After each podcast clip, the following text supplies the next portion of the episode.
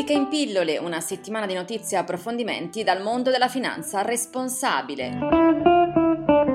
Le notizie. Salvare il pianeta dal climate change non sarà affatto economico. Secondo un recente rapporto delle Nazioni Unite costerà 90.000 miliardi di dollari nei prossimi 15 anni, una cifra che supera il PIL mondiale, che nel 2015 era di 73.000 miliardi. Secondo l'ONU bisognerà attingere in particolare a capitali privati. I governi nazionali dovranno creare le condizioni per incoraggiare investimenti privati in tecnologie pulite e nello sviluppo sostenibile.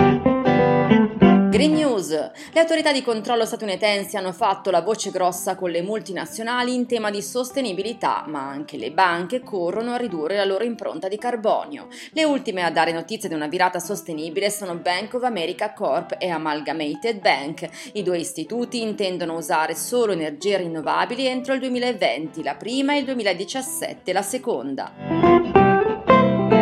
Lavori etici. Parliamo di una particolare offerta di lavoro. È stata pubblicata sul sito internet del Global Catholic Climate Movement, una coalizione di oltre 400 organizzazioni cattoliche da tutto il mondo, che seguendo la richiesta di Papa Francesco, che l'anno scorso aveva chiesto una sostituzione urgente delle tecnologie basate sui combustibili fossili, ha avviato un programma di disinvestimento dai combustibili fossili e ora cerca un coordinatore del programma Divest Reinvest.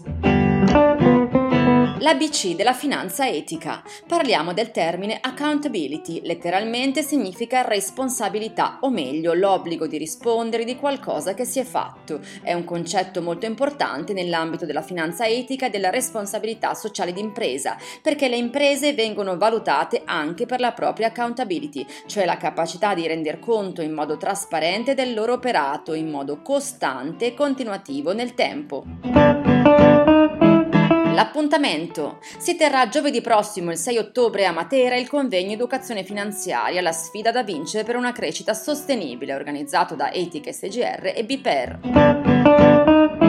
Ed è tutto, appuntamento con Etica in pillole offerto da Etica SGR, gruppo Banca Etica, alla prossima settimana.